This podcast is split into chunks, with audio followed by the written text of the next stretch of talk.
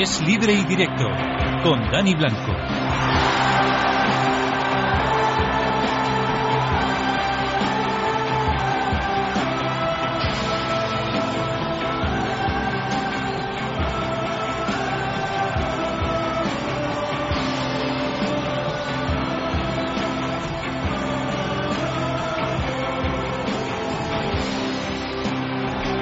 35 segundos para las. No pasan de las 12 de la noche hasta la 1 de la madrugada. Toca deporte, la sintonía de radio. Hoy desde las 9 y media ha tocado deporte. Con este Atlético de Madrid 4, Atlético de Bilbao 0, 3 de Falcao y Tiago, uno de los dos goles de Falcao de penalti que hemos vivido aquí en nuestra sintonía. Eh, está hablando Josu Rutia en la sala de prensa del Estado Vicente Calderón. A ver qué dice. Cuestiones monetarias y en estas estamos. O sea que ustedes van, no hay plan B, van a correr el riesgo de que el jugador se quede en el Atleti y cuando acabe su contrato se vaya gratis. No van a aceptar los 20 millones que pone la Juventus sobre la mesa por Fernando Llorente. Es que no sabemos lo que pone y además eh, no entramos a negociar. Ya hemos dicho que nosotros solo hablamos con el jugador, al jugador le hemos transmitido lo importante es que es para nosotros y bueno, esperemos que este año siga demostrando lo, buen jugador que es con nosotros. están llamando de Turín, ¿no? Cada día. No lo sé. No, coge el teléfono directamente. No, no, nosotros ya hemos dicho claramente lo que pensamos y, bueno, y los rumores que existen, pues, pues yo creo que somos muy, muy claros. No hay que entrar a sentarse y a negociar porque la cosa está muy clara, las dos condiciones están muy claras. Eso no va a cambiar, ¿no? No. No plan entonces. Bueno, pues yo creo que más claro el agua. No sé si tiene algo más que decir, que aportar. hablando con nuestra compañera Mónica Marchante de Canal Plus, incisiva como siempre en, sacar respuestas eh, ingeniosas o no ingeniosas, en este caso no son ingeniosas, de Josu Rutia, presidente del Athletic Club de Bilbao. Eh, la imagen es tremenda, con Enrique Cerezo al lado diciendo yo gano 4-0 y el, problema lo tiene este hombre con los dos jugadores que se le van que se le van a marchar. Pero bueno, estamos en el libre y directo. Amalio Varela hoy está en la parte técnica. Dani Blanco ya le saluda en nombre de la redacción deportiva de Es Radio. Arrancamos.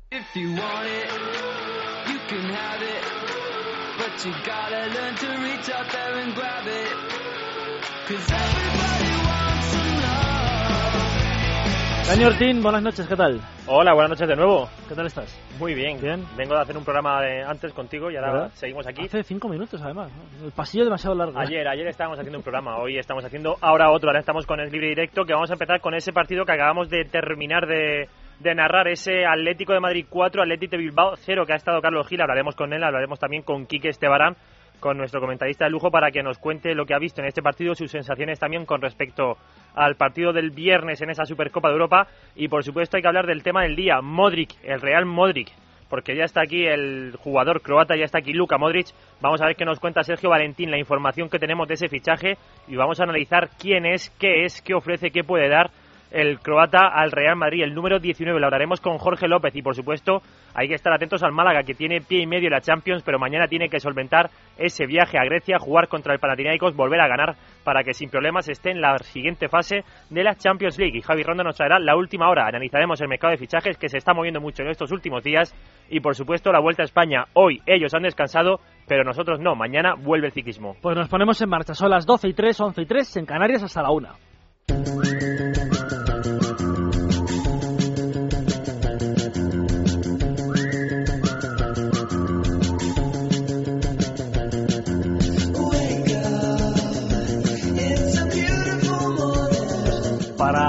Evidentemente que no se les haga demasiado tarde a nuestro narrador Carlos Gil, a nuestro comentarista aquí que Esteban, vamos ya con ellos. Hemos dicho casi todo del partido, Atlético de Madrid 4, Atlético de Bilbao 0, y hemos escuchado a Josu Rutia que no, bueno, no tiene buena cara, no ha dicho nada nuevo de Fernando Llorente y de, y de Jaime Martínez, lo más destacado que no recibe ya llamadas de Turín o que no hace caso de llamadas de Turín, que el precio es el precio de la, de la cláusula, que no van a entrar a negociar eh, de ninguna de las, de las maneras. Carlos Gil, ¿qué tal? Buenas noches. Buenas noches, ¿cómo estamos? Eh, no va a negociar el Atleti Bilbao y es un problema eso, porque se les va a enquistar la situación, yo creo. Yo creo que está jugando, están jugando los clubes extranjeros a intentar quitarse el IVA de en medio, pero no van a poder evitar eso. Si quiere llevarse a los jugadores del Athletic, hay que pagar los 40 más el IVA, que son otros 6 o 7 kilos más.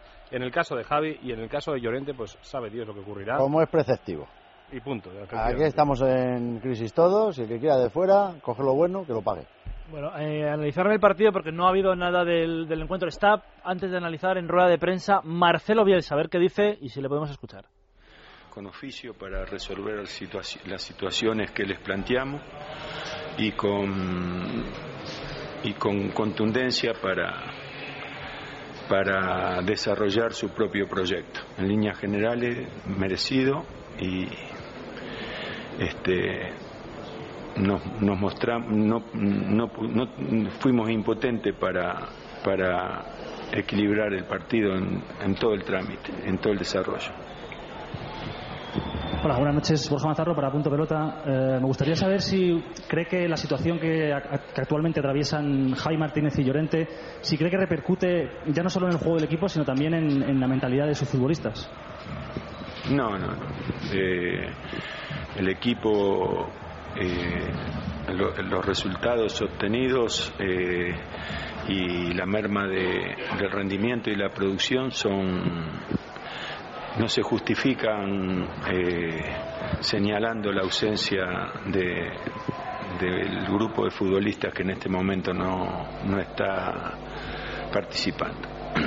Estamos en condiciones de, de que nuestra, la versión del equipo sea diferente. Es interesante lo que dice Bielsa, pero es que quien haya puesto la radio a las 12 a lo mejor ya la ha quitado a las 12 y 5, Sí, porque es verdad. pesadísimo escuchar a- al, al técnico argentino. Es interesante porque evidentemente está dando explicaciones, pero si tarda un minuto en una respuesta de nada, de 10 segundos, Además, sería la primera vez. eh, A ver si alguien puede resumir lo que ha dicho, porque es que, ¿qué ha dicho? es Un tremendo. minuto hablando para decir que No, es verdad que la... y con la misma te han metido cuatro, pues te han metido cuatro, chicos. Con, con la misma cara siempre, mirando al suelo, Sí, sí, sí. sin mover ni un ápice la cabeza, como que le diera vergüenza tener, no digo vergüenza, cuando gana también, eh, como que le diera cierto pudor tener que dar explicaciones, que por otra parte sigo hablando de la sinceridad, él mismo habla de la impotencia, de que se ha visto superado por el Atlético de Madrid, en fin, loable, desde mi punto de vista, loable. Bueno, lo, lo que os comentaba antes es que el Atlético ha ganado bien, le hemos mm, hablado en el partido, eh, porque el Atlético no ha aparecido. Es verdad que el Atlético ha podido hacer su partido, pero es que el Atlético no ha hecho el suyo. Entonces,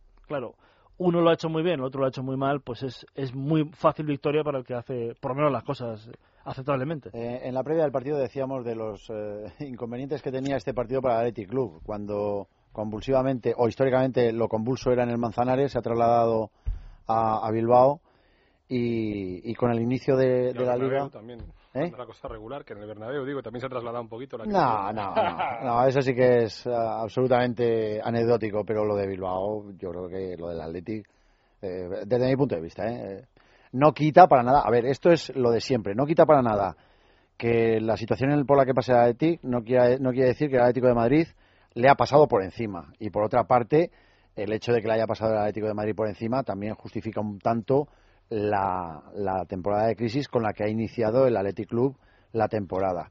No es nada fácil, oíamos a Iraola en, al finalizar el partido eh, no justificando la ausencia de sus compañeros, también oímos a Bielsa, seguramente Urrutia también lo habrá hecho, no tengo ahora mismo la percepción de ello, pero es, es que es inherente, o sea, es que a mí me quitan no uno, sino los dos referentes de un equipo. Eh, ¿A dónde vas? O sea, eh, en un equipo en el que recordemos que, que- que, bueno, pues eh, cuesta ah, sacar grandes jugadores, que los hay, pero que sin uno, si no los dos jugadores referentes, mm, poco más pueden hacer. Y hasta que o bien se adapten a esta nueva situación, se deshaga el entorchado. Yo ya no sé si se, que se venda o que no se venda, porque como no se venda, es ¿Qué otra factura, es, es otra factura mayor, porque lo que era desánimo, para Claro, que- no, no, y de qué manera. Es, es terrible desde mi punto de vista. claro es que se ha llevado el Atleti nueve goles en dos partidos y que una de las cosas por la que más a mí me gustaba Javi Martínez, que es porque siempre iba al cruce por detrás Que sí, que a, sí. a quitar los marrones de los otros, este año en los dos partidos que ha habido de Liga de Atleti y Bilbao nadie ha tomado ese rol. Claro, ¿qué pasa? Que te llevas nueve en dos partidos.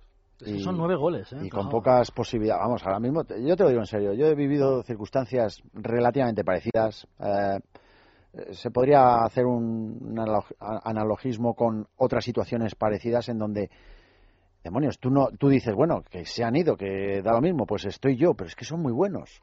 Y yo desde dentro, como jugador, sé que estos dos compañeros con los que no cuento, no dejo de ser profesional, voy a seguir siendo profesional, voy a tratar de ser competitivo, pero sé que sin estos dos restamos no poco.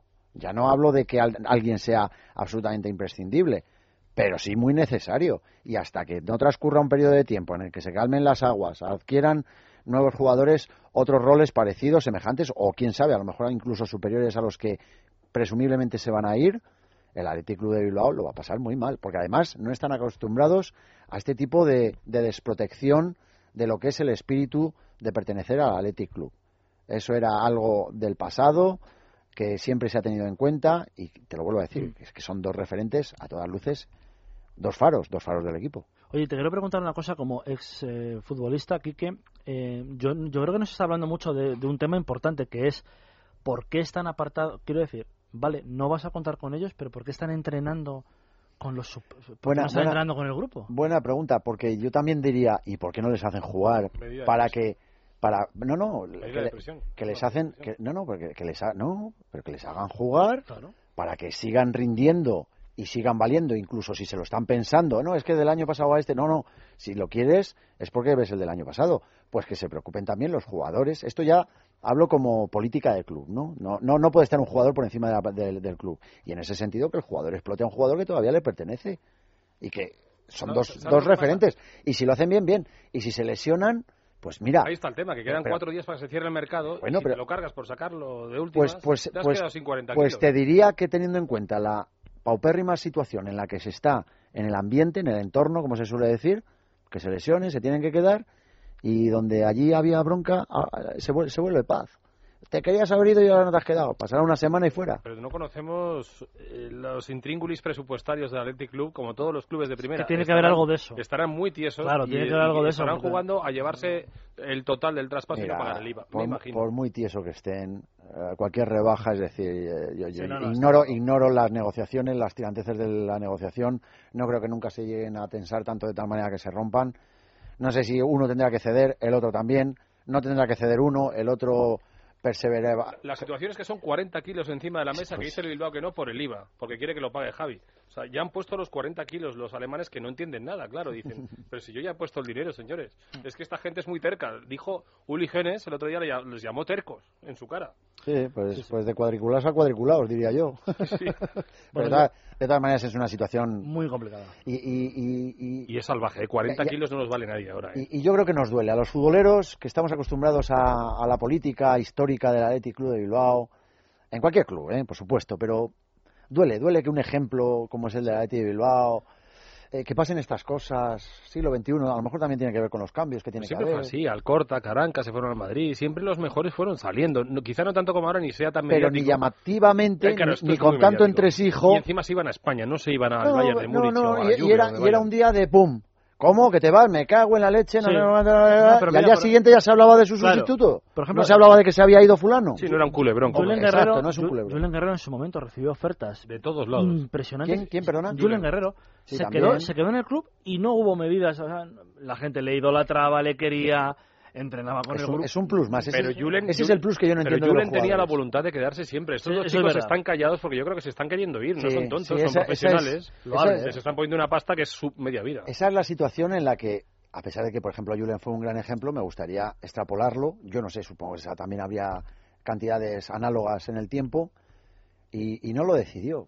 Yo, yo ahora mismo eh, soy incapaz de valorar No, no, de mí no. mismo si me ocurriera qué es lo que haría. En primer lugar, hay que adquirir una cierta cultura. En segundo lugar, tienes que sopesar y poner una balanza. A ver, me voy a llevar los palos de estos, pero voy a ir a un club en el donde voy a ganar La carrera no ya a más dinero, 35. sino más posibilidades deportivas de cara a lo que es mi, mi autoexigencia como jugador profesional. Eso lo- puede que lo entienda o no lo, pueden- o no lo entiende. El aficionado no lo entiende. Eso desde luego. El aficionado todo lo que se vaya no lo entiende. Algunos sí. Bueno, el, el- el- el que te iba a decir el que no es aficionado, no, para nada. El que es muy forofo, no. Hombre, claro. El que es muy forofo. es que hemos no. comentado muchas veces Y que- normalmente en todos los campos, esto ya no es almames, en todos los campos se llena de forofos. No, pero no se llena de aficionados. Pero es una cuestión de empatizar, vamos a Pero ver. el aficionado un, un tío, un tío que tiene una carrera mm, eh, laboral de como mucho 15 años, de los 20 a los 35, bueno, sí, Fenoy jugó hasta los 40 años. Vale, 15 años, pongamos de media. Si no median lesiones. es que hay que empatizar con él. Hombre, es que ese tío tiene que buscar lo mejor para sí mismo porque el resto de su vida no sabe qué va a hacer. Su Yo- carrera profesional acaba pronto. Yo lo tengo claro. A mí eso de los mercenarios, no sé cuánto, que te hemos criado aquí. Pero bueno, si te voy a pagar por exponencialmente por 8.000 lo que has invertido en mí, déjame en paz y agradécemelo. O agradecérmelo, o, o- o vamos a agradecernos mutuamente Claro. todo este tiempo y ya está, y se acabó. Insisto, para mí desde el punto de vista de, de, de, por ejemplo, Javi Martínez, Bayern de Múnich. Oye, que a los cuatro vientos, que somos el Bayern de Múnich y vamos a por Javi Martínez. Yo soy Javi Martínez y en ese momento digo, pero, pero alemanes, ¿sabéis la cultura que tenemos aquí? Callaros, coño, con perdón. Ahora ya sí se puede decir, Sí, ¿no? son las 12 y cuarto. Ya, ya sí, ya sí. Ah, eh, oye, que, que- que lo que vosotros digáis no, es- no es una varita mágica que se convierte en realidad, que aquí tiene que haber una negociación, que este club es muy eh, peculiar, que yo no me quiero ir... que ellos creen que con pagar la cláusula ya Sí, está- no, y ya se van todos y ya está, y todo arreglado. Yo me pregunto, en Alemania si se quiere ir uno así, de esa manera, ¿no pasa nada? Porque es verdad que, por ejemplo, el tipo inglés... Está el tipo, transfer tipo- request ese El de tipo de cultura inglés, que cuando un jugador... Sí, sí, eh, pide que lo traspasen. pide que lo traspasen, se le sanciona, se le aparta, se le vilipendia muy poquito y ya se ha ido. Y ya está, ya otra cosa Pero sabes que se va, pasa un mal mes, Eh, pero se va. no, uy, un mal mes. O un mal- malas dos semanas. Mal cuatro días, mal O cuatro días, semana, cinco claro. días, una semana, da lo mismo. Pero esto, esto aquí desde luego no estamos acostumbrados. Y como podemos ver, o sea, es que empiezas a poner cada exponente de cada jugador, de cada equipo de la Liga Española que se quiera ir y no, no creo que hubiera una peor manera de iniciar una negociación para que las tres partes quedaran mal. Así de claro. Sí, no, la verdad es que... Sí, es un barro para los tres. Para es- los tres. es- es tremendo. Porque ahora los alemanes, después de haber dicho que van, me imagino, intuyo, Ya no se la pueden que envainar. ilusionando a sus propios aficionados Ya no se la también, pueden envainar. ya no pueden decir, oye, que mira, aquí vamos a haberle fichado. Pero Pero, no. es que no hemos podido, y eso por 6 millones. El Bayern de Múnich, Pagando 40 mi no vas a Bayern de seis no más. puede pagar 6 millones de pesetas más Si vas a pagar para tener 40. una joya española como se llama Javi Martínez y el daño que le estáis haciendo, que a ver cuando llegue, si es que cuando llegue va a llegar en los huesos de lo estresado que está. Desde luego, desde luego. Esa es otra. Tiempo tendremos para analizar esto, que va a ser... No, eh, a mí, a mí me, me está dando una pena Sí, terrible. sí, sí. Pero bueno... eh, no- Y en palabras, por cierto, Sí. eh, quiero recordar además, unas palabras de José María Morroto, a quien he tenido durante cinco años una grandísima relación como eh, responsable del Atlético de Madrid. Y le oí unas palabras en, en que es verdad que él ficha a Fernando Llorente. Hay una historia familiar que no sé si conocéis. Eh, le, le, le, le- le- le acoge porque, claro, eh, él vive en Rincón, Rincón del- de Soto, que es un pueblo Soto, pequeño donde de ya hay Rioja. cuatro peloteros de primera división. Ya fue Arpón, otro que se me escapa y ahora Llorente y, y Pardo. Eso Rubén de que se te escape. el de la Real. Eso de que se te escape. El alemán que me esconde las cosas. la Bueno, pues eh, le fichan con 12 años, pero claro, la preocupación de los padres es que esté criándose en Bilbao en un sitio muy adecuado. Le buscan una familia, una familia que le acoge Ah, sí. Perfectamente, Sí, sí, sí, sí. perfectamente. Y desgraciadamente la madre adoptiva muere Sí, de cáncer. Es verdad. Sí, sí. Y, eh, y- y esto, todo esto me lo contaba Morror tú. Y, y Fernando Llorente, evidentemente, está afecta, claro. enraizadísimo a, a Bilbao, a todo su entorno y a esta familia en particular. Y con buen criterio, José María, como siempre le he conocido, a Morror tú, decía hace unos días que es que a él le afectaba no solamente institucionalmente, sino a nivel personal. Con lo cual, más inri todavía cuando eres corresponsable también del del Athletic Club de Bilbao y has criado a un niño prácticamente en tus pechos. Fíjate la situación también para. Es tremendo. Siempre aprendemos en la sintonía de radio con Quique Sebaranz y con Enriquece. ¿eh? Carlos. Enriquece este Baranz. El miércoles más, Quique, con la Supercopa de España. Gracias. A vosotros, como siempre, un placer. El viernes más con la Supercopa de Europa. Carlos, felices 16 minutos de tu cumpleaños. Muchas gracias. Hombre, chaval, Claro, felicidades, una de- tarta, de vámonos la por ahí, chaval. De la mejor quinta, es 35. Ese chaval es del Atleti. Gracias a los dos. Son las 12 y 18 para hablar del Real Madrid, porque hoy, además de ser Atlético de Madrid 4 Atlético 0, ha sido noticia eh, Luca Modric, que ya es jugador del conjunto del Real Madrid. Sergio Valentín, buenas noches. ¿Qué tal, Dani? Muy buenas noches. Bueno, terminó el culebrón. Terminó el culebrón y de la mejor manera posible. Ya estaba casi confirmado ayer por la noche, pero hoy todo se ha solucionado. Viaje relámpago, presentación, etcétera.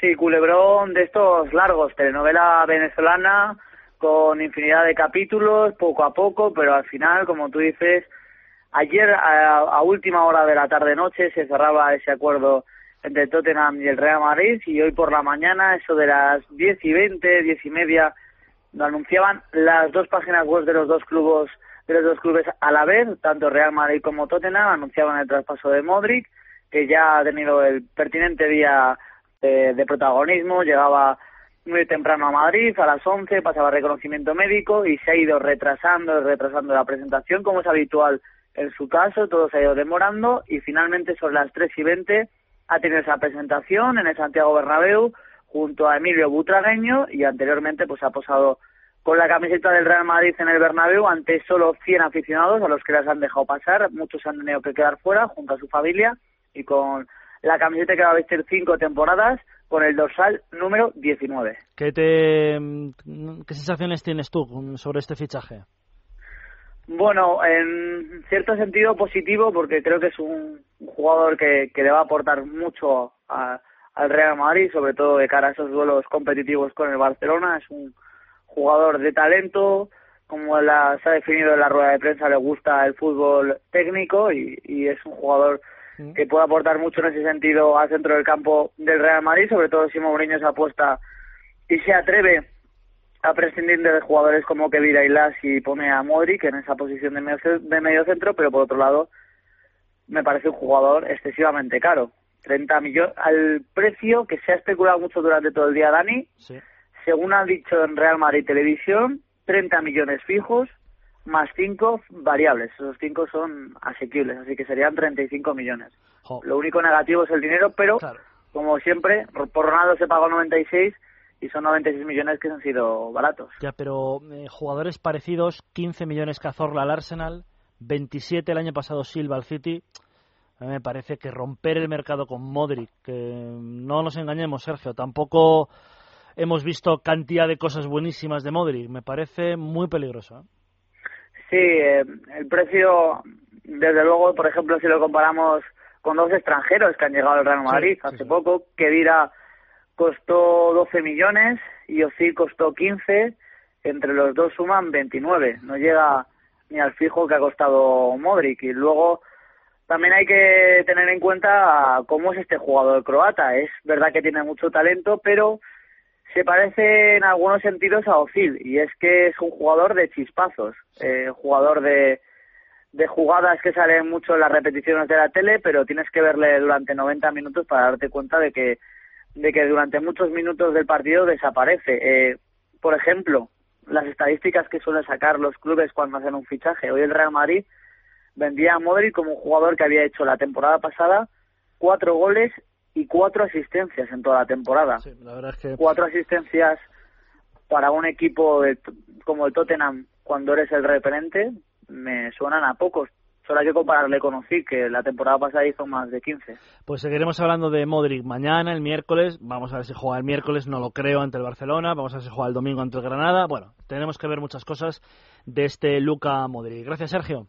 De nada, Dani, hasta luego. 12 y 22. Jorge López, buenas noches. Buenas noches. No sé, después del hachazo que nos acaba de meter Valentín con cuatro goles, cuatro asistencias, no sé qué voy a hacer yo. Bueno. eh, bueno eh, aguántame un momentito, eh, Jorge, porque comparece Cholo Simeón en rueda de prensa. Está casi al final, pero a ver qué dice el técnico argentino del Atlético de Madrid. Se encaminó a, a ganar el partido. Y, y lo de Falcao. Eh, hoy hizo nuevamente un partido extraordinario, casi casi perfecto, podría decir.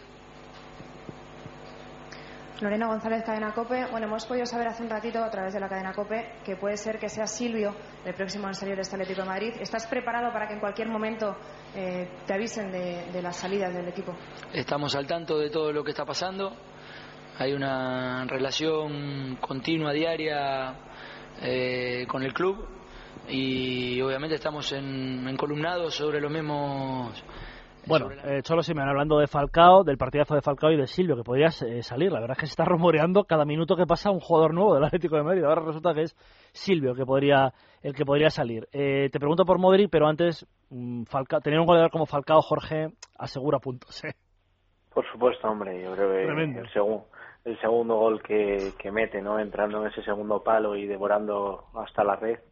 Yo creo que, que tener gol en esta vida, en este fútbol son muchos puntos y, tener un jugador como Falcao le va a asegurar a, al Atlético Madrid eh, por lo menos competir por la por la UEFA Europa League y por la Champions porque porque realmente es un jugador que ya es su segundo año y que además evoluciona muy favorablemente. ¿no? Eh, te quiero preguntar más de Modric que nos lo analices, que ya está suficientemente analizado, que si media punta, que si medio centro.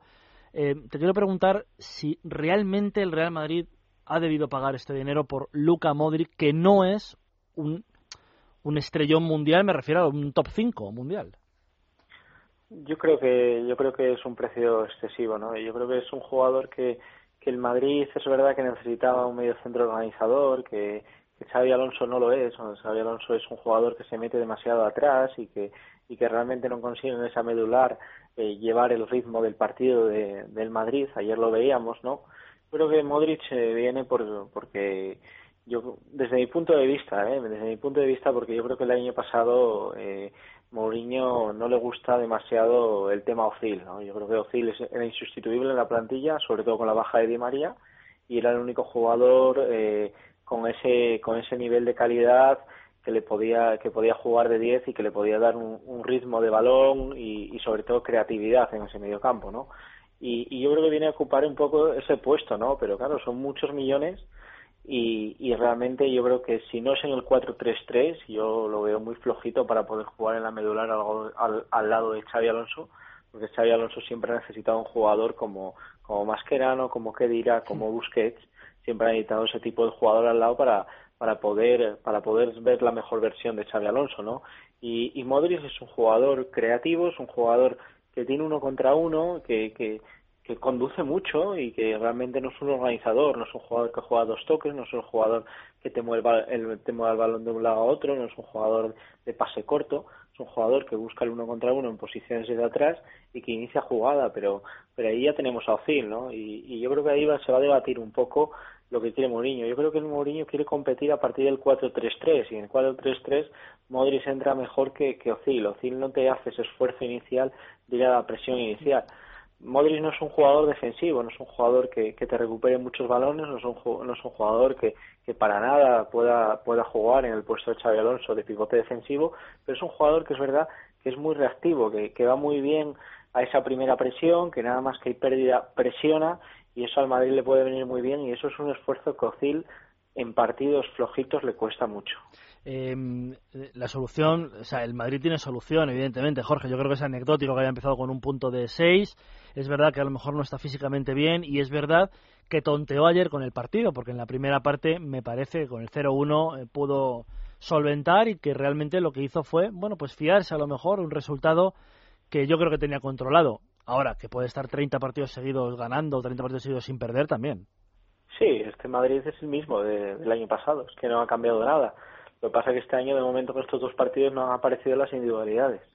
O cuando han aparecido han dado en el palo o no ha entrado la jugada, pero realmente no aparecen. Y sobre todo no aparece Cristiano Ronaldo.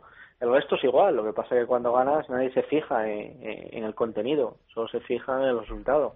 Al final estamos viendo a un Madrid que no tiene ritmo de balón, que, que siempre eh, que tocan de un lado a otro siempre consigue el, equipo contrario vascular, que nunca cuando Cristiano Ronaldo toca el balón en superioridad, tampoco Di María, y, y, que siempre consiguen al final en tres cuartos, debido a la gran calidad que tiene, pues conseguir alguna jugada que, que les puede eh, conseguir un gol, ¿no? Como el día de ayer, pero que realmente no tiene, eh, no tiene, no tiene fútbol colectivo y, y, y le falta, le falta justamente eso. Luego es un equipo equilibrado, es un equipo que defiende bien, es un equipo que es difícil de hacerle goles y que, y que realmente eh, en el fútbol de hoy en día de la Liga Española pues hay, un, hay una diferencia de nivel de calidad entre el Madrid y el resto de los equipos por los que al final consiguen ganar los partidos. A eso lo unimos también que yo creo que este año tiene un tono físico un poco peor que, a lo mejor el año pasado en diversas jornadas de liga, ¿no? También es verdad que, a lo mejor falta esa, también esa confianza inicial de, de ganar tres, cuatro partidos seguidos que, que, te dan mucho en el fútbol, ¿no? Porque ganas tres o cuatro, la confianza, la moral sube y, y parece que va, que va solo, ¿no? Va todo encaminado. Recordemos, si nosotros, si el Madrid viene de remontar uno, dos, tres partidos, el cuarto le cuesta menos. En cambio, el primero siempre cuesta mucho hmm. más porque no estás habituado a hacerlo. Pues vamos a ver lo que, lo que sucede. Del resto de la jornada te quería preguntar, bueno, eh, un titular breve, pero yo no sé si te quedas con algo. La goleada del Atlético, ¿no? Que me parece que juega bien, y que tiene las cosas claras con el Cholo. ¿eh? Sí, yo creo que la posesión no es sinónimo de, de ganar. Yo creo que, que el Atlético puede tener la posesión, pero en ningún caso puede ganar en base a ella, sino que la posesión tiene que servir para para, para, para mandar en el resultado y, y tiene que ser efectiva. Eh, la posesión sin, sin llevar a un resultado no sirve para nada, es un fútbol que aburre. Eh, después yo creo que, que la jornada lo que sí nos hace ver es que claramente hay dos ligas, ¿no? Yo creo que, eh, que esto no sé en qué momento se va a cortar, pero, pero ya desde las primeras jornadas se ve una diferencia de calidad terrible. Y se ve una liga en comparación con ligas anteriores, Dani, que se ve eh, una, una bajada de calidad importante. Yo creo que hay una serie de equipos los cuales se nota que, que, les cuesta mucho, les cuesta mucho elaborar, les cuesta mucho, a algunos equipos les cuesta mucho llegar a esta zona de tres cuartos con el balón limpio, otros equipos les cuesta mucho a partir de tres cuartos elaborar juegos, pues les faltan jugadores arriba de calidad, pero sobre todo lo que falta es calidad en, esta primera división. Bueno, doce y media o once y media en la Comunidad Canaria. Jorge, te esperamos en próximos partidos aquí en la sintonía de radio. Gracias. Un abrazo. Eh, Isidoro San José, buenas noches. Muy buenas noches a todos. Te quiero preguntar, Isidoro, por el fichaje de, de Modric, eh, brevemente. ¿Es, ¿Le va a solucionar algo al Madrid? No, no, no puedes responder porque no has visto suficientemente a Modric, que creo que es lo que nos pasa al 95% de, de los españoles. ¿O qué, ¿O qué sucede con este chaval? Bueno, hombre, yo creo que eh, ya el fútbol y la globalización de todo en la vida te hace no, no cometer demasiados errores, aunque bueno, muy reciente tenemos algunos fichajes que, que no ha sido así, pero yo creo que Modric es un, bueno, entiendo que es un buen fichaje, entiendo que puede darle al Madrid, eh, si, de lo que hemos visto es capaz de, de, de, hacerlo aquí, ¿no? Lo, que, lo poquito que hemos visto en, en, el, europeo, eh, yo creo que le va a dar al Madrid, eh, como estaba oyendo a, a, Jorge ahora, mm, hablando en, en general, le va a dar un poco más de posesión, porque el Madrid si, si algo tiene es pegada, pero claro, la pegada necesita de, de, algunas veces de tener más, más controlado el balón, no se puede tener tres veces el balón y hacer tres contragolpes, si lo tienes seis serás más peligroso, con lo cual yo creo que Modric puede, espero que pueda eh, aportar eh, al, Real Madrid eh, de lo que ahora estamos, o creo yo que adolece, y es eso, de tener un poquito más el balón en su poder. en principio, Isidoro acompañando a Xavi Alonso como teórico mediocentro, ¿no? Porque la posición está de enganche está designada a Ozil. Cuando falte Ozil, por supuesto, puede estar Modric, pero en teoría para tener más el balón, ¿no? Hombre, yo creo que habrá determinados partidos en que, conociendo a Mourinho, pues eh, a mí me cuesta creer que, que, Dira no vaya a jugar en este equipo, ¿no? Eh, entonces, eh, partiendo de la base de que ese ese once con, con Kedira, yo, yo creo que Kedira tiene tiene los bueno los parabienes del entrenador y, va a jugar mucho, pero habrá otros partidos en que ese centro del campo, ese doble pivote se haga menos defensivo y tenga que ir a una, a una creación de juego un poco mayor y para eso yo creo que que Modric es la persona o el complemento perfecto de, de Xavi Alonso. Pues te escuchamos en próximos partidos el miércoles con la vuelta de la Supercopa. Gracias Isidoro por darnos la un opinión. un placer para... Hasta luego. 12 y 32, 11 y 32 en la Comunidad Canaria. Pausa, estamos en la sintonía de radio. Es libre y directo. Es radio. Su Audi está de enhorabuena la unión de Castellana Wagen y Vallehermoso Wagen supone la mayor superficie de posventa de la marca Audi en Madrid, con los mejores profesionales certificados y el mayor stock de recambios para tener su vehículo siempre a punto. Visítenos en Isla de Java 1, Vallehermoso 87 o en Audi Retail Madrid SA.es. A la vanguardia del servicio. Si quiere sentirse en Madrid como en un rincón de Galicia, visite O Caldiño, en la calle Lagasca 74. Desde 1973 ofrecemos productos de los mejores mercados y lonjas gallegas, conservando nuestro sabor inicial, la cocina tradicional gallega de calidad, con un servicio excelente y acogedor, gran taberna y restaurante O Caldiño, 91 575 1448. Consulte nuestros menús para empresas y grupos en www.ocaldino.es. Encontrar la cama que me haga feliz. Ese sofá que me haga feliz. Esa alfombra que me haga feliz. Ese espejo que me haga feliz. Encontrar el lugar donde la casa de nuestros sueños se haga realidad. Camino a casa. Tu casa debe hacerte feliz. Ahora nuevo centro en el corazón de Madrid. En Ortega y Gasset 34 y muy pronto en Equinoccio Majadahonda. Ven a las rebajas de Camino a casa. Abrimos domingos y festivos. ¿Problemas con las tuberías? ¿Poco caudal de agua? ¿Agua sucia? Olvídese de problemas. Fontanería sin obras. Con la tecnología pionera en restaurar tuberías sin obras. Sistemas de agua fría, agua caliente y calefacción. Sin obras, sin roturas, sin polvo, sin molestias. Limpio y duradero. Llame hoy mismo al 976 21 14 14 o entre en la web fontaneríasinobras.es. Déjate de historias es un nuevo magazine fresco, desenfadado y con un ritmo trepidante. Tiene como objetivo que los oyentes disfruten de la vida y de la radio a través de la música, el teatro, el cine, la poesía o la cocina y que aprendan con historiadores, psicólogos, abogados y médicos. Radio de emociones y de sentimientos, de pequeñas y grandes historias, de personas que pasan desapercibidas y de genios. Tenemos mucho que contar y más que escuchar. Todos los días aquí en Es Radio, de lunes a viernes de 12 a una y media de la tarde. Déjate de historias con María José Peláez. A ver, ¿lo llevamos todo? Mi maleta, la tuya y la de los niños, la bolsa de la playa, la tabla de kitesurf, la cometa, las raquetas de pádel, los palos de golf. Creo que no se me olvida nada. ¿Y las tumbonas no te las quieres llevar? ¿Tú crees que entrarán? En nuestro nuevo Discovery 4S hay sitio para todo. Llega el verano y con él la excusa perfecta para cambiar de coche. Ven a tu concesionario Land Rover y llévate un Discovery 4S 211 caballos desde 40.500 euros. Oferta aplicable solo para vehículos financiados con FGA Capital Spain EFC SAU y matriculados antes del 31 de agosto de 2012. Venga a verlo a Bruselas Motor 4x4, calle Alcalá 506, teléfono 91 327 39 39. ¿Padece alguna dolencia que le impida trabajar? ¿Le han denegado la pensión de invalidez? Grupo Médico Jurídico. Especialistas en pensiones de invalidez. 915 15 25. Valoración médica y asesoramiento gratuitos. Recuerde, 915 15 25. Llamada gratuita. Porque en Grupo Médico Jurídico sus derechos son nuestra meta. Restaurante Discoteca Colonial Norte. Cocina de mercado en el mejor ambiente. Ideal para tus comidas, cenas, celebraciones o eventos empresariales. Ahora de lunes a viernes a mediodía, nuevo menú ejecutivo por 19 euros y los viernes y sábados menú selección noche. Disfruta la mejor cocina mediterránea más una copa con música en vivo por menos de 30 euros. Estamos en el Paseo de la Florida sin número, fachada exterior del Centro Comercial Príncipe Pío. Información y reservas 91 401 848 o www.colonialnorte.net. Con la garantía de Grupo Oter. Es Radio.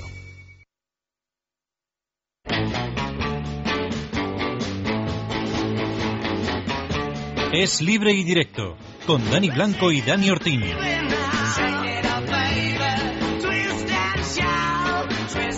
24 minutos para la una de la madrugada. Liga de Campeones. Mañana en la sintonía. Bueno, no en la sintonía de radio, sino que el Málaga juega Liga de Campeones en Atenas a partir de las 9 menos eh, cuarto. Ya está el equipo, evidentemente, en Málaga. Javi Rando, buenas noches. Muy buenas noches, Dani. A pie y medio de la, de la fase de grupos, yo creo que nada se puede estropear mañana en el partido de vuelta, ¿eh? O eso deseamos, por lo menos. Sí, bueno, el bagaje de, del 2-0 conseguido en la Rosaleda la semana pasada, pues hace presagiar, además del serio partido ante el Mallorca, también el debut liga ante el Celta, de que a pesar de, de los no fichajes que, que sabemos que no han llegado a la Rosaleda esta temporada, sin embargo, se mantiene el bloque, Pellegrini ha trabajado muy bien, eh, le dio mucha importancia al equipo al equipo que jugó la previa el primer partido de previa de Champions League, lo reservó ante el Mallorca y ya están todos en Grecia, allí donde mañana, como decimos, a, la, a las 10 menos cuarto, a las 9 menos cuarto, espero que, después de ese partido pueda decirte que, el Málaga estará en ese bombo, en esa fase de grupo de la UEFA Champions League. Eso te iba a decir, deseamos, eh, tanto Dani Ortín como yo, llamarte mañana 12 y 10 diciendo que se confirma el pase del Málaga por primera vez en su historia en la Liga de Campeones y que estará atento el jueves al sorteo. No, no queremos disgustos. Yo creo que no, y además Pellegrini, como, como, te comentaba, en esa eh, convocatoria dejó fuera a Fabrizio Linga, eh, también Joaquín y Turalán eh, no fueron de la partida, reservó hombres, hombres importantes que van a ser mañana, que van a ser mañana titulares en el Málaga. Eh, un 2-0 de renta, el Panathinaikos es un equipo que bueno, es dueño y señor de, de su liga, de, de, la Liga Elena, pero sin embargo se le vio un equipo con, con muchas carencias en, en la es lo que quieren aprovechar, Pellegrini lo suyo. Eh, yo creo que con ese 2-0 debe ser suficiente. Lo importante sería, como suele decir en estos casos, es marcar un gol contrario para, para en campo contrario para quitarte al menos esa eh, esa responsabilidad de, esa responsabilidad de tener que hacerlo llegado el momento y yo creo que ve al equipo muy preparado para hacerlo. El, ha sentado mal en Málaga, Javi, el empate el otro día con el Mallorca porque parecía victoria en Vigo, buen partido ante el Panathinaikos, pero de repente un tropiezo en Liga. Claro que son eh, seis cambios los que se hicieron respecto al, al primer partido, también respecto a, al, al, duelo de, de, Champions League, entonces eh, aquí se ha tomado con un poco de, de cautela, ¿no? Tampoco queremos alzar la, las campanas al vuelo, ya eh, ponernos en lo peor porque fue un empate, sí que es cierto que estuvo por debajo del marcador, pero el equipo eh, supo reponerse y, conseguir el, el tanto de Juanmi que, favorecía al menos un punto. Eh, no es mal resultado, el Mallorca es un equipo muy correoso, era eh, Joaquín Caparrós el, un entrenador que suele dotar a su equipo de, de muchísima rabia, de, intentar aprovechar cualquier ocasión y la que tuvieron lo hicieron.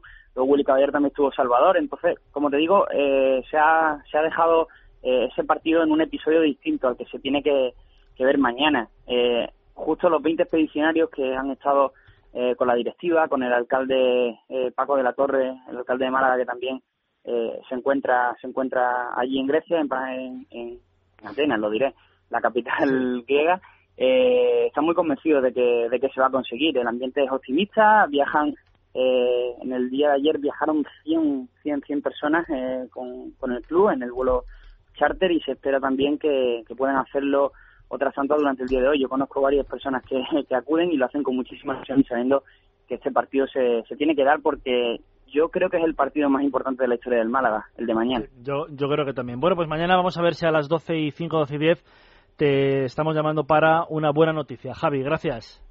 Gracias, de nada. 20 minutos para la una de la madrugada, fichajes, mercado, todo, con Dani Ortín.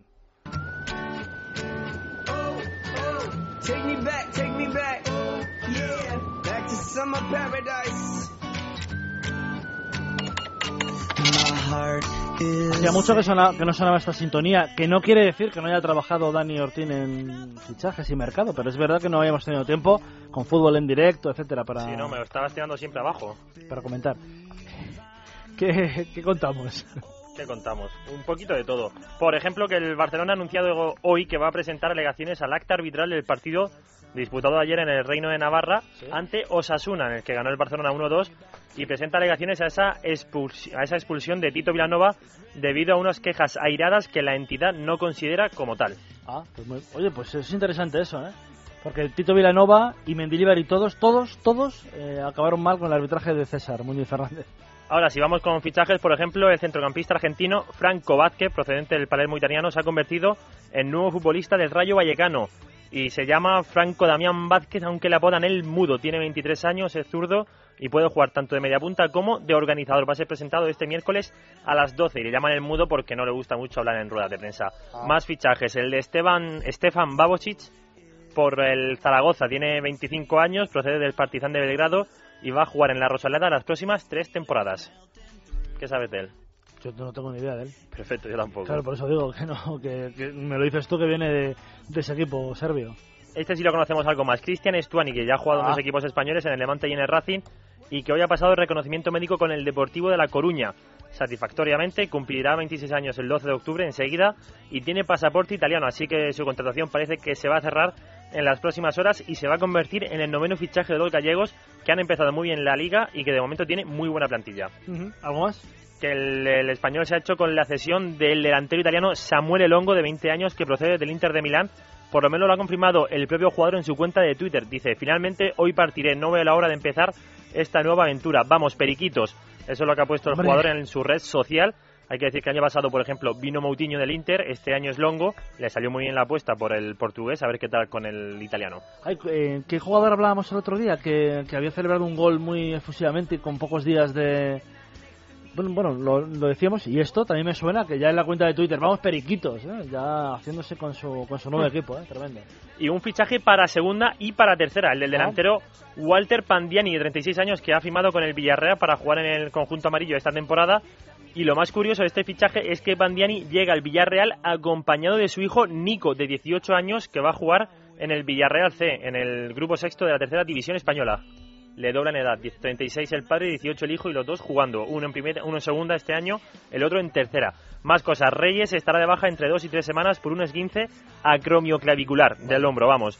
Y va a ser baja segura en el próximo partido ante el Sevilla, el domingo, perdón, ante Sevilla, el, el próximo domingo ante el Rayo y fuerte duda para el siguiente duelo que es contra el Real Madrid. Eso sí que será después del parón liguero, así que a ver si llega el luterano al partido contra su ex equipo. Y las entradas para el España-Arabia Saudí, que se va a disputar en el estadio de Pasarón en Pontevedra el próximo 7 de septiembre, saldrán a la venta este jueves, en apenas tres días. Y otra cosa más, la FIFA anunciará los nominados al Balón de Oro el 30 de noviembre en Sao Paulo, que va a ser un día antes de que se realice el sorteo de la próxima Copa Confederaciones que se disputa en Brasil y donde estará España como campeona de Europa y del mundo. 12 y 44, 11 y 44 en la Comunidad Canaria, publicidad y hablamos de la Vuelta a España.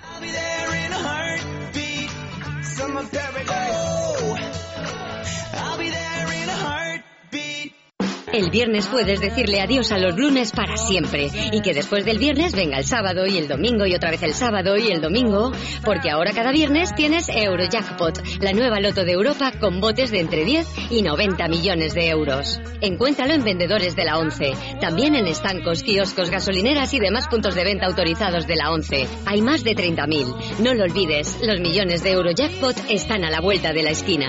Nuevo Eurojackpot, todos los viernes sale el sol. Era un chico normal, en apariencia. En el patio se comenta que tiene la habilidad de los mejores futbolistas. ¿Quién iba a imaginar que escondía un gran secreto? Con los 300 cromos Panini de la Liga BBVA llegaron sus poderes. 300 cromos Panini de la Liga BBVA para que el superhéroe de la clase empiece a jugar. Más información en cualquier oficina BBVA. Adelante.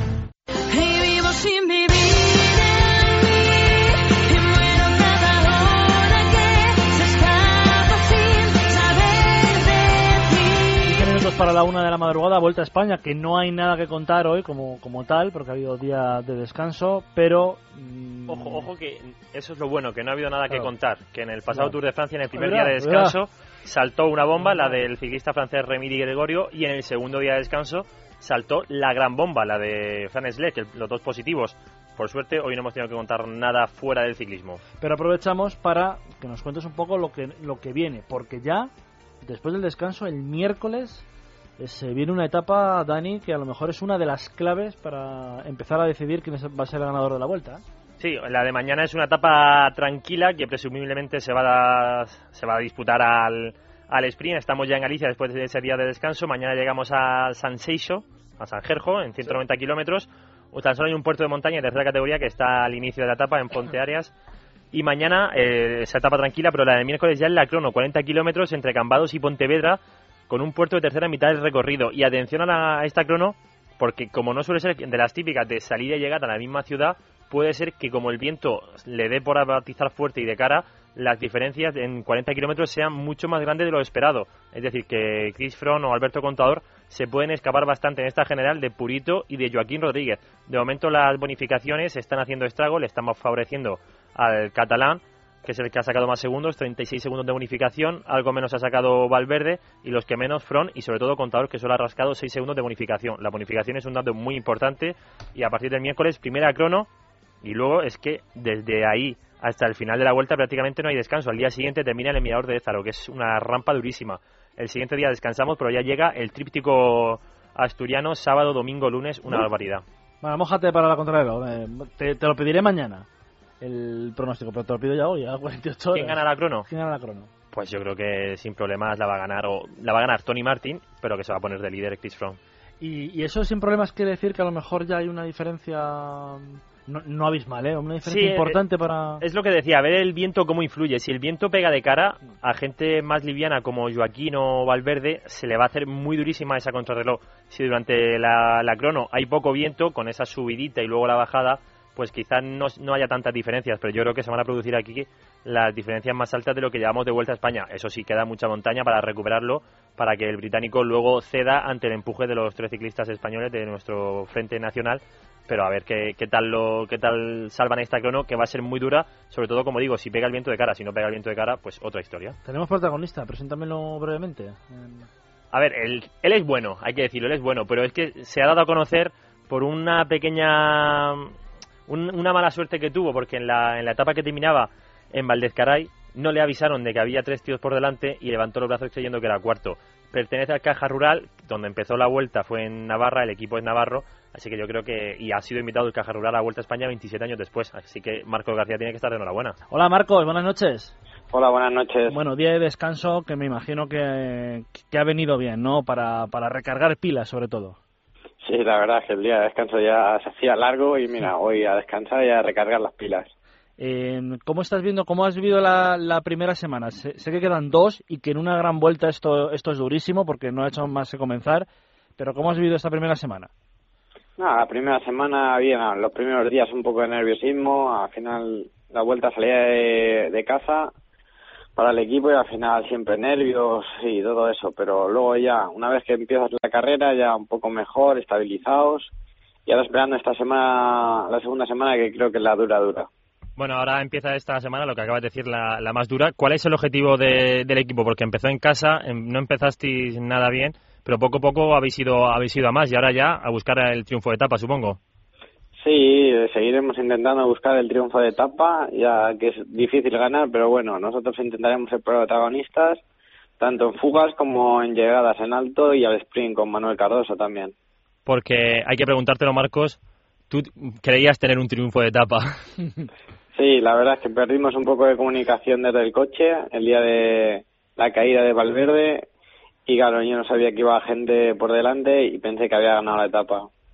¿Y cómo, cómo fue eso de llegar a meta, levantar los brazos y, que te digan, no, no, que no, que no has ganado, Marcos, lo siento? Sí, escuché al speaker justo cuando pasaba como que era cuarto y dije, ¿cómo? Pero yo no sabía que iba alguien delante. Pero bueno, queda como una anécdota. La, verdad que yo te escuché en televisión española un poquito después ese día y, y, de repente entiendes, porque claro, viendo la etapa, uy, pero cómo este chico ha creído que era, que era el ganador y era el cuarto, pero claro, con tu explicación lo entiendes perfectamente. La falta de comunicación, que no se habían dicho en el coche eh, lo suficiente y claro, luego te llevas la sorpresa al final.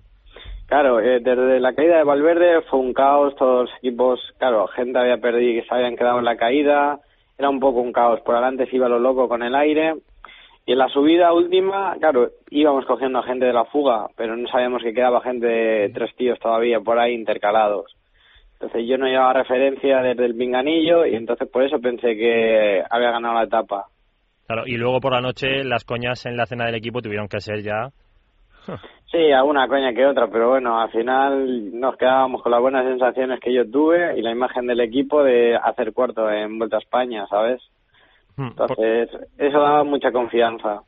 Sí, porque eso es ahora mismo lo mejor para el equipo, que tú estás bien situado, hombre, lejos de los primeros, porque eso ya es otro, otro nivel, pero de momento estáis aguantando bastante en montaña con los mejores y aunque la victoria se antoja, la victoria de Topa se antoja difícil, pero ahí está, hay posibilidades. Sí, la verdad es que entre André Cardoso y yo nos encontramos muy bien en la montaña y estos días, esta segunda semana, intentaremos probarlo. Que sea difícil ganar, pero bueno, intentaremos estar ahí delante. Y tú que estás ahí con, con todos ellos, ¿cómo ves a los cuatro gallitos, a Fron, a Purito, a Contable y a Valverde? Eso está muy fuerte. Ahora nosotros vamos ahí ya con el gancho, de repente ves como el otro día Valverde en la llegada que calza plato, hmm. cuando tú subes allí dando chepazos ya a última hora. Esos están a otro nivel, pero bueno, nosotros seguiremos haciendo nuestra carrera, intentar adelantarnos a sus arranques y que nos pillen ya por delante. ¿Y cómo, cómo los ves? ¿A quién ves con más? Todavía queda mucho, no sé si ves que alguno ya empieza a notar el cansancio o a otros que lo ven demasiado sueltos. ¿Cómo los estás viendo? Yo la verdad es que veo muy bien a Valverde. Alejandro se ve muy fresco, con mucha arrancada. Luego veremos a ver qué tal la crono de pasado mañana, pero porque ahí en ese terreno al final es un poco superior. Pero bueno, luego vienen días de montaña y creo que a Alejandro se le ve muy bien. ¿Y al resto, a Contador, Purito? Creo que eh, Contador va muy bien, pero tanto tiempo sin correr, al final le va a pasar factura la última semana. Y Purito lo igual, en la crono creo que lo van a sacar un poco de diferencia y luego no sé si va a ser capaz de recuperar la, los días de montaña. Bueno, y a ver, uno que está compitiendo la vuelta, ¿qué día nos tenemos que quedar de los que quedan por delante? ¿Cuál es el día clave, el que, el que va a reventar la carrera? El día clave yo creo que el día de bola del mundo es un día muy especial el penúltimo día de vuelta y creo que ahí va a haber cambios en la general. Ya, ese va a ser uno de los días clave y el día de Ancares. Yo creo que el día de Ancares se decide bastante la general. ¿Y por, qué, por quién apuestas tú para, para esta general? Yo apuesto por Front, apuesto, hmm. por la crono. Que creo que hará una buena crono y recortará diferencias y luego para arriba los puertos que ya son más largos, no creo que haya tantas diferencias entre ellos. De, todas formas, llevamos una semana, Marcos, de vuelta a España y parece, con, con la cantidad de cosas que han pasado, parece que llevamos de verdad, ¿eh? ¿eh? por lo menos a los periodistas nos está pareciendo que llevamos, y a los corredores, imagínate lo que os parece, que llevamos dos semanas, tres de competición y llevamos solo ocho días. Sí, sí, la verdad es que la primera semana siempre es así muy intensa, pasa de todo, caídas, cortes, por abanicos, de todo. Eh, la verdad es que se hace largo, sí, sí. ¿Y el calor cómo se soporta? Porque es que habéis estado rozando los 40, incluso superándolos en algunos momentos de la carrera. Tiene que ser eso agobiante. Sí, días muy malos, de calor a 41 grados, todo el día echándote agua por encima, ya no sabes qué beber. Pero bueno, al final nos vamos echando agua todo el día, bajando los coches a por agua y vamos pasando el día como podemos. ¿Y hoy el día de descanso, cómo, en qué consiste para, para un ciclista profesional en mitad de una gran vuelta de tres semanas?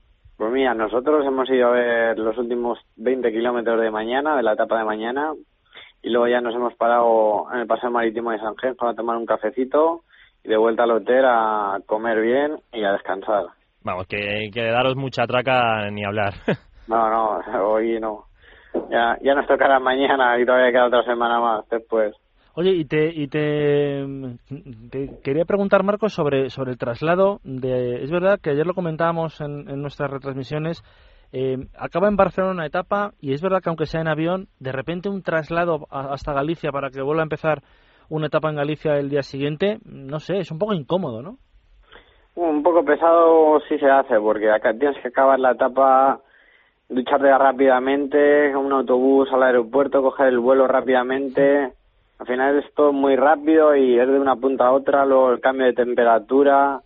Bueno, es un poco complicado, pero bueno, al final lo tenemos que hacer y adaptarte, ¿sabes? Que otra cosa que yo quería saber era en el pelotón, ¿cómo se vivió ese momento en el que conocéis la noticia de Armstrong de que va a dejar de luchar? ¿Cómo, qué, qué comentarios había ahí en dentro del mundillo?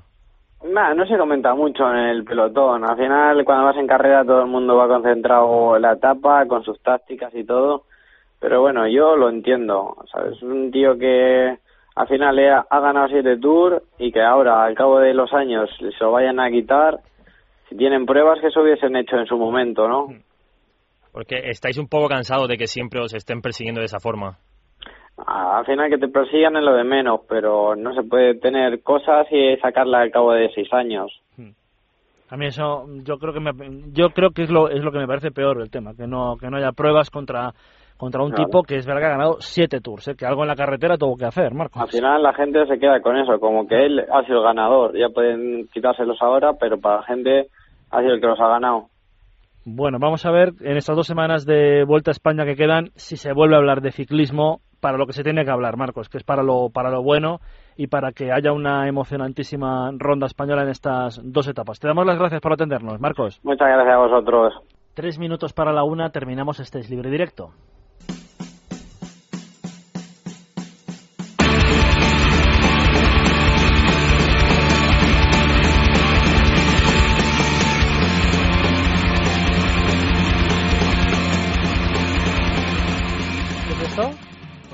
Me ha destrozado los oídos cuando me he vuelto a poner los cascos, porque Amalio ha subido la música a tope para que escuchemos a Tundra, un grupo de rock instrumental madrileño, con su tercer disco, que se llama 3, y el cual regalan en descarga gratuita, que ha salido hoy y que ha tenido una gran acogida, demostrando que hay nuevas fórmulas de llegar al público. Esta es una de sus canciones, Marte.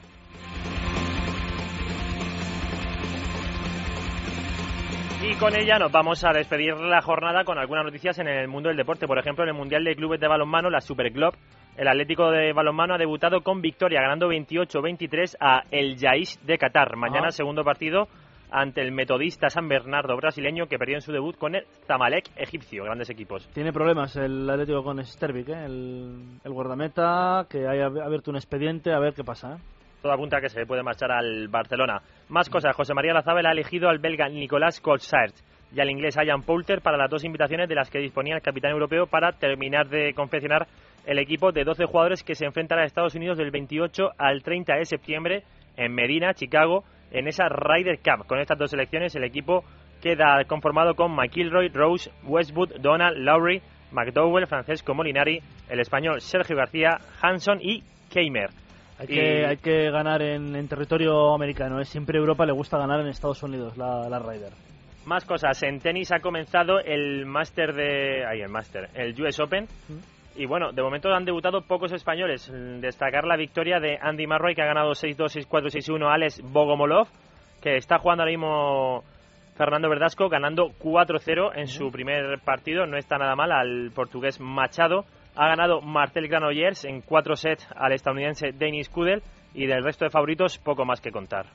Eh, algo más que se te quede en el tintero, recordar que el Valladolid ha ganado 2-0 al Levante ¿eh? y que el Atlético ha ganado 4-0 al de Bilbao. Y despedirnos con una trágica noticia, la de la muerte de un juez de 75 años en atletismo en Alemania cuando se le clavó una jabalina de apenas 700 gramos de, pesa, de peso que le hirió en el cuello y del que no se ha podido recuperar. Gracias, Dani. Hasta mañana. Hasta mañana. Amalio Varela en la parte técnica, Dani Blanco, Dani Ortiz les saludan en nombre de la redacción deportiva de Radio. En medio minuto, Eva Guillamón, es amor, aquí en el Radio. Mañana más es libre y directo a las 12. Esperemos con el Málaga en la Champions. Buenas noches.